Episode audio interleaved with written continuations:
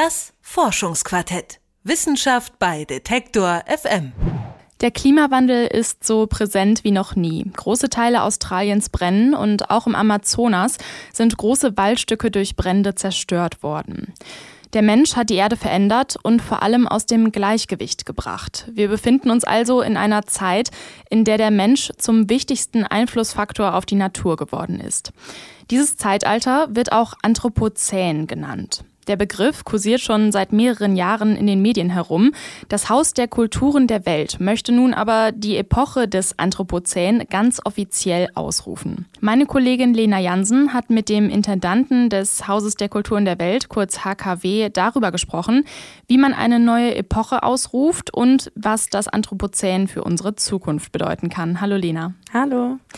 Gerade ist es ja noch so, dass wir ganz offiziell im Holozän leben. Was bedeutet das denn genau? Also das Holozän beschreibt die Epoche nach der Eiszeit, in der sich die Erde wieder aufwärmt. Und damit ist dann auch eine entsprechende Entwicklung der Vegetation verbunden. Also kann man sagen, dass im Holozän eigentlich ein mehr oder weniger stabiles Klima vorherrscht. Wenn man sich mal jetzt die Welt anschaut, würde man ja nicht gerade sagen, dass es ein stabiles Klima ist. Ist das dann überhaupt noch zeitgemäß? Ja, eben eigentlich nicht mehr so richtig, weil in den letzten Jahrzehnten ist es eigentlich immer deutlicher geworden, dass der Mensch nicht mehr nur an ein paar Stellen des Erdsystems eingreift, sondern der Mensch beeinflusst und verändert eigentlich die Erde als Ganzes, zum Beispiel durch den Ausstoß von Treibhausgasen. Dadurch verändert sich das Klima einfach massiv und deswegen gibt es seit mehreren Jahren in der Wissenschaft die Debatte darüber, ob wir uns nicht eigentlich schon in einer neuen Epoche befinden und das wäre das sogenannte Anthropozän. Der Intendant des H K Ws, Bernd Scherer, hat mir gesagt, dass dieser Begriff Anthropozän die Veränderungen, die auf der Erde stattgefunden haben und gerade noch stattfinden, das viel besser beschreiben kann. Alle diese vom Menschen gemachten äh, Architekturen, Infrastrukturen und Einwirkungen auf das Erdsystem äh, wurde festgestellt, dass diese Einwirkungen in den letzten siebzig Jahren, also nach dem Zweiten Weltkrieg vor allem, äh, explosionsartig äh, anstiegen. Und dadurch diese Disbalance im Erdsystem erzeugt wurde, die zu dieser These, die von Paul Crutzen zweitausend äh, aufgestellt wurde, auf einem großen internationalen Kongress in Mexiko äh, zum ersten Mal äh, historisch äh, äh, vorgestellt wurde. Das H K W führt nun im Rahmen des Anthropocene Curriculum verschiedene Projekte durch, um das Anthropozän jetzt zu beweisen. Hast du denn ein konkretes Beispiel, wo man das Anthropozän beobachten kann? Das H K W hat sich im Projekt Anthropocene River, also der anthropozäne Fluss, den Mississippi genauer angeguckt. Der Fluss ist sozusagen das Herzstück der U S A. Er wurde vor allem auch von indigenen Menschen als Lebensader verstanden.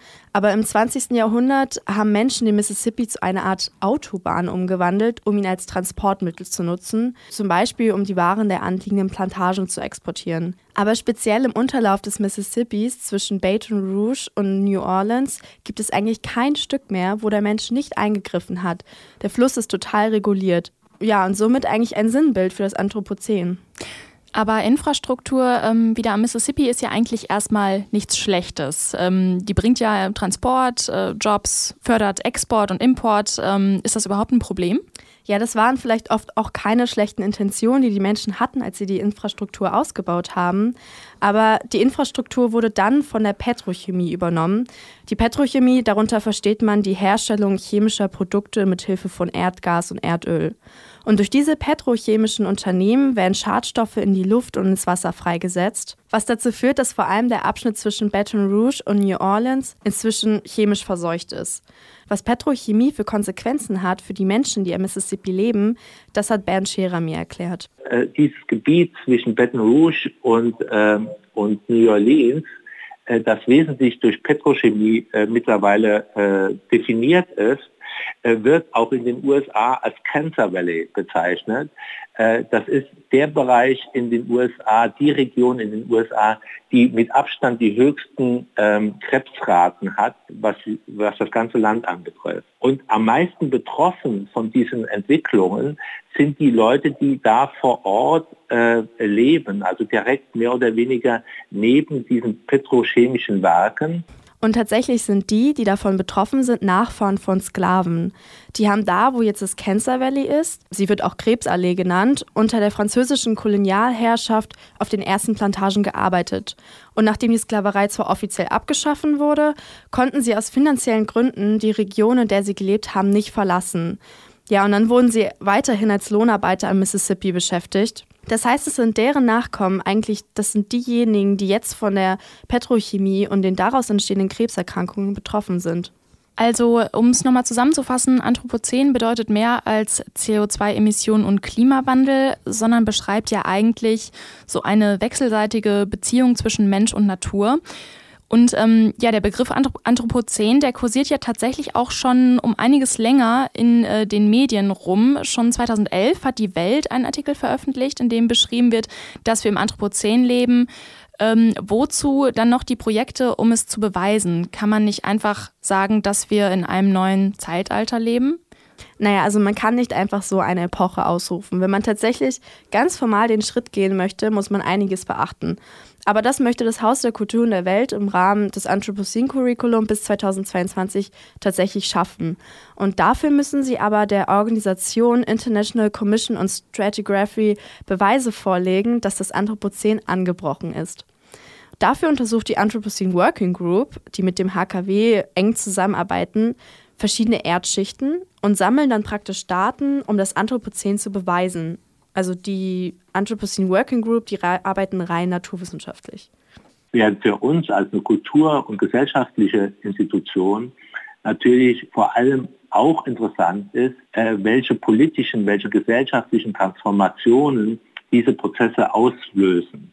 Und insofern haben wir eine komplementäre Form des, des Arbeitens. Wir bekommen alle äh, Informationen, die die Anthropocene Working Group äh, erzeugt, direkt zugespielt uh, und entwickeln daraus sozusagen mit unsere Projekte. An den Bohrungen, die nötig sind, um die Erdschichten zu untersuchen und die anschließenden Analysen dann auch durchzuführen, ist das H K W aber auch insofern beteiligt, als dass sie die finanziellen Mittel für die Untersuchung bereitstellen. Also die kulturelle Einrichtung H K W finanziert Naturwissenschaftler, damit die weiterforschen können. Ist das nicht ein bisschen, ähm, ja, ist das widersprüchlich? Nee, tatsächlich nicht. Ähm, denn um angemessene Lösungen für unsere aktuellen und zukünftigen gesellschaftlichen Probleme zu finden, muss ja ein Umdenken stattfinden. Das bedeutet, dass diese strikte Trennung von Naturwissenschaft und Kultur aufgelöst werden muss, damit Sozialwissenschaftler auf naturwissenschaftliche Probleme reagieren können. Deswegen macht es für das H K W auf jeden Fall Sinn, auch Naturwissenschaftler zu unterstützen. Und das hat man eigentlich auch schon ein bisschen ähm, beim Projekt der Mississippi umgesetzt. Da waren nämlich auch alle möglichen Disziplinen mit einbezogen.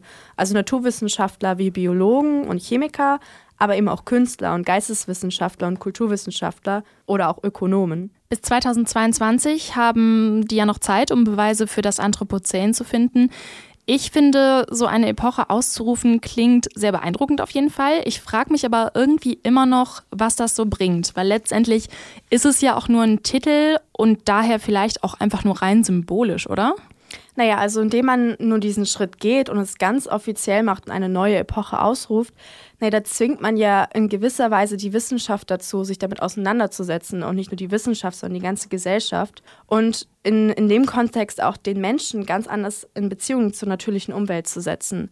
Man möchte nämlich halt davon wegkommen, dass unser Handeln und unser Dasein unabhängig von der Natur stattfindet, sondern einfach alles in Beziehung zueinander steht. Und das beschreibt auch Bernd Scherer. Ich glaube, wir müssen durch diese Wandlungsprozesse, die diese gesamten äh, Verhältnis von Mensch zur Natur, zu den Objekten permanent dynamisieren, müssen wir lernen, viel stärker prozesshaft zu denken und uns zu lösen, sozusagen von dieser Objektmanie, die äh, äh, unsere Gesellschaft teilweise auch natürlich über Konsumdenken äh, in den letzten äh, äh, fünfzig, sechzig Jahren mehr oder weniger geprägt hat. Und dieses Umdenken würde sich auf viele Bereiche in unserem alltäglichen Leben auswirken, zum Beispiel auf unsere Bildung. Also unser ganzes Bildungssystem müsste eigentlich mit dem Wissen des Anthropozäns komplett neu überdacht werden. Offiziell befinden wir uns noch im Zeitalter des Holozäns.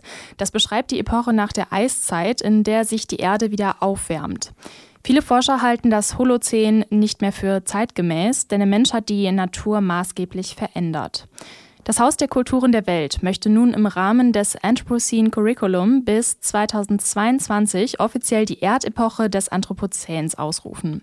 Das Anthropozän setzt den Menschen und seine Umwelt in Beziehung zueinander. Mit dieser Erkenntnis können Wissenschaft und Gesellschaft angemessen mit Problemen unserer Zeit umgehen. Meine Kollegin Lena Jansen hat mit Bernd Scherer über das Anthropozän gesprochen. Er ist Intendant des Hauses der Kulturen der Welt. Vielen Dank fürs Zuhören. Alle Folgen des Forschungsquartetts findet ihr unter detektor punkt f m und beim Podcast-Anbieter eurer Wahl. Danke dir, Lena. Dankeschön. Und mein Name ist Lara-Lena Gödde. Bis zum nächsten Mal. Das Forschungsquartett. Wissenschaft bei Detektor F M.